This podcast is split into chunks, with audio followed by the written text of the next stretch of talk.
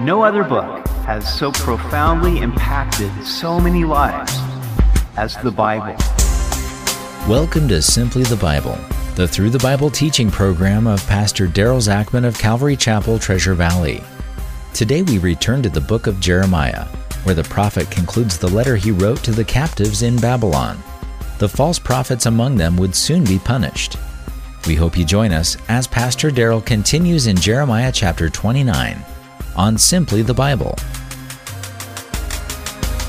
In the first part of chapter 29, Jeremiah sent a letter to the captives in Babylon, encouraging them to build houses, to get married, and to seek the peace of the city where they were now living. The reason was that the captivity would last for 70 years. But while they were being disciplined for their disobedience, God's thoughts concerning them were not to harm them, but to give them a hope and a future. But there were other prophets in Babylon who were contradicting Jeremiah's message. They told the people that soon King Nebuchadnezzar's power would be broken and they would all return to their homeland in Judah. Therefore, Jeremiah also wrote to them to correct these false prophecies and to pronounce judgment upon those who spoke them. We continue in Jeremiah chapter 29, verse 15. Because you have said, the Lord has raised up prophets for us in Babylon. Therefore, thus says the Lord concerning the king who sits on the throne of David, concerning all the people who dwell in this city, and concerning your brethren who have not gone out with you into captivity. Thus says the Lord of hosts, behold, I will send on them the sword, the famine, and the pestilence, and will make them like rotten figs that cannot be eaten. They are so bad. And I will pursue them with the sword, with famine, and with pestilence.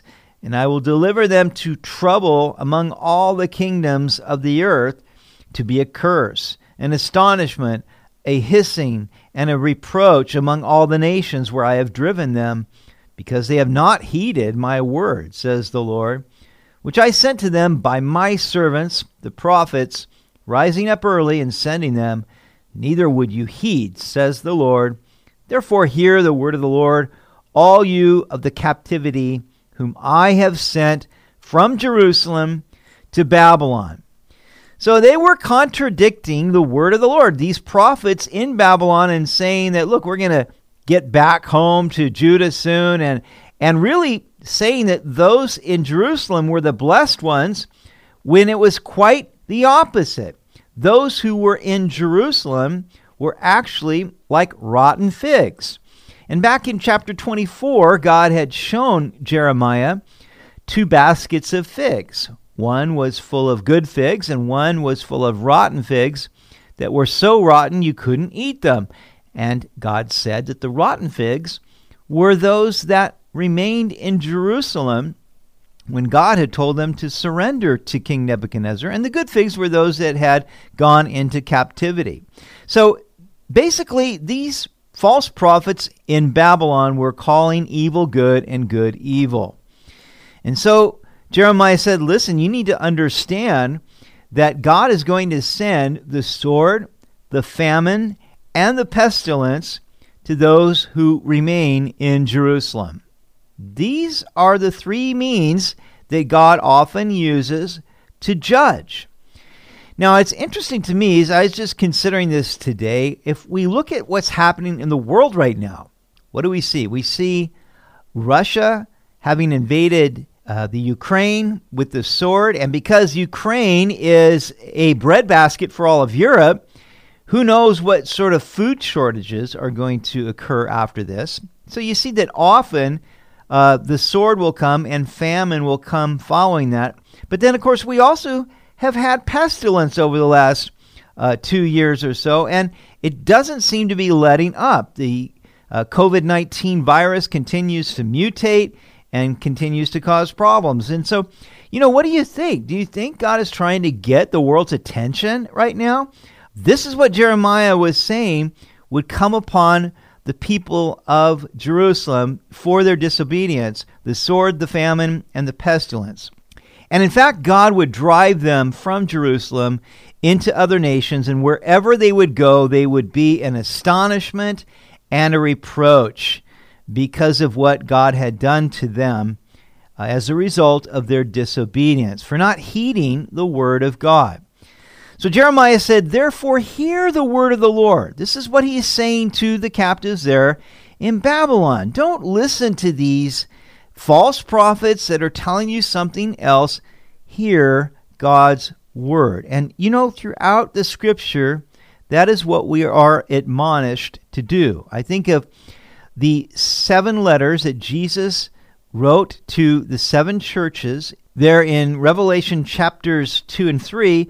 And in each case, he says, "He who has an ear to hear, let him hear what the Spirit says to the churches." Now, God doesn't force us to hear, but he wants us to hear. And if we don't hear, then we reject his word at our own peril.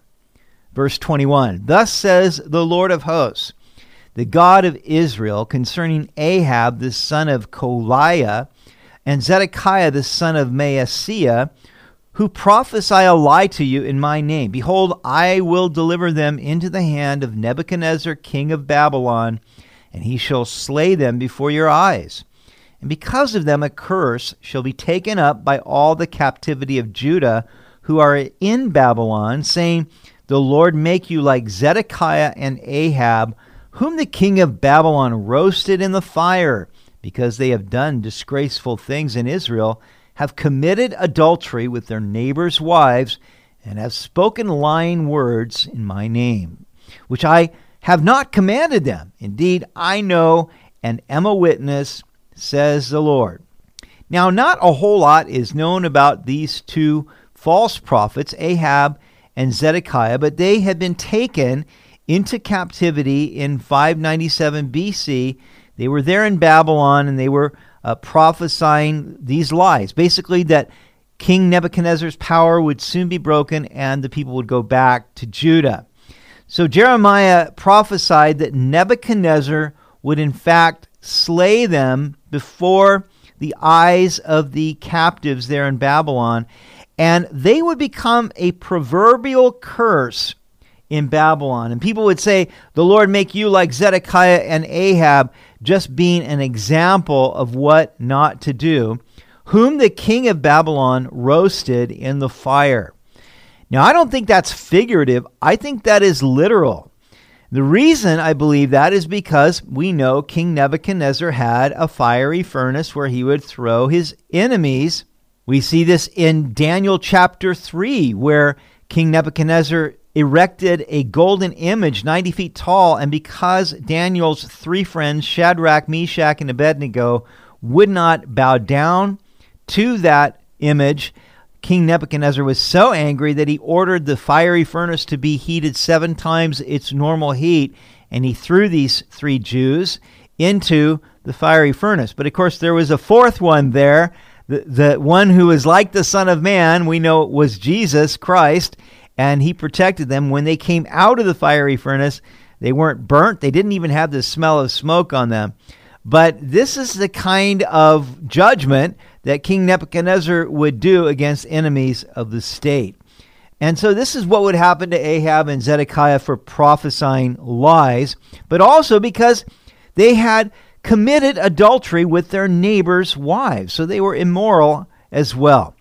Verse 24, "You shall also speak to Shemaiah the Nehelamite, saying, Thus speaks the Lord of hosts, the God of Israel, saying, You have sent letters in your name to all the people who are at Jerusalem, to Zephaniah the son of Maaseah the priest, and to all the priests, saying, The Lord has made you priest instead of Jehoiada the priest, so that there should be officers in the house of the Lord over every man who is demented and considers himself a prophet, that you should put him in prison and in the stocks. Now therefore, why have you not rebuked Jeremiah of Anathoth, who makes himself a prophet to you? For he has sent to us in Babylon, saying, The captivity is long, build houses and dwell in them, and plant gardens and eat their fruit." So Shemaiah was another false prophet in Babylon who had written letters to Zephaniah the priest and other priests saying that the Lord made him a priest so that he could arrest every man who is demented and considers himself a prophet. That was a very thinly veiled reference to Jeremiah. And so he wanted Zephaniah to put him in prison and in the stocks. And then he says, "Why have you not rebuked Jeremiah, who makes himself a prophet to you, because he has sent a letter to us saying that the captivity will be long and we should build houses and dwell in them and plant gardens." And so he was seeking to get Jeremiah imprisoned and to make him suffer, basically, by saying that he's just a madman. Now, what do you think Zephaniah the priest would do? Do you think that he would arrest Jeremiah? Verse 29. Now, Zephaniah the priest read this letter in the hearing of Jeremiah the prophet. Then the word of the Lord came to Jeremiah, saying, "Send to all those in captivity, saying, Thus says the Lord concerning Shemaiah the Nehelamite, because Shemaiah has prophesied to you, and I have not sent him, and he has caused you to trust in a lie. Therefore, thus says the Lord, Behold, I will punish Shemaiah the Nehelamite and his family. He shall not have anyone to dwell among this people, nor shall he see the good that I will do for my people, says the Lord, because he has taught rebellion against the Lord." Therefore, Zephaniah, far from arresting Jeremiah or even rebuking him for saying the things that he had said, instead read this letter to Jeremiah. And then Jeremiah prophesied against Shemaiah, saying that because he had done this, because he had prophesied false things and misled the people, that he would not see the good that the Lord would do for his people, and his descendants would not return to Judah with the other people who would come out of captivity at the end of the Babylonian captivity, at the end of the 70 years. What we see here is that even though we have no record of any convert from Jeremiah, we see that God watched over the words of Jeremiah, and God punished those that contradicted his words. And therefore, we need to fear the word of the Lord. We need to uphold what God has said and listen to what he said and heed what he said, because if we don't, we will surely face God's judgment. Let's close in prayer. Heavenly Father, God, we just thank you for your word. We thank you that you care enough about us to show us the truth, to protect us and to provide for us, and to give us a future. Father, I pray that we would have ears to hear what your Holy Spirit would speak to us through your word, that you might bring life to us and not death. We thank you in Jesus' name. Amen. You've been listening to Simply the Bible, the Through the Bible teaching program of Pastor Daryl Zachman of Calvary Chapel, Treasure Valley. For more information about our church, please visit our website at calvarytv.org. That's calvarytv.org. If you have any questions or comments, please contact us through our website. To listen to previous episodes, go to 941thevoice.com or check out our podcast on iTunes or Spotify, and please leave us a review. Tomorrow we will see that Jeremiah prophesies about the future restoration of Israel and Judah. Jacob's trouble is coming, but in the latter times they will receive God's blessings. We hope you'll join us as we continue in the book of Jeremiah on Simply the Bible.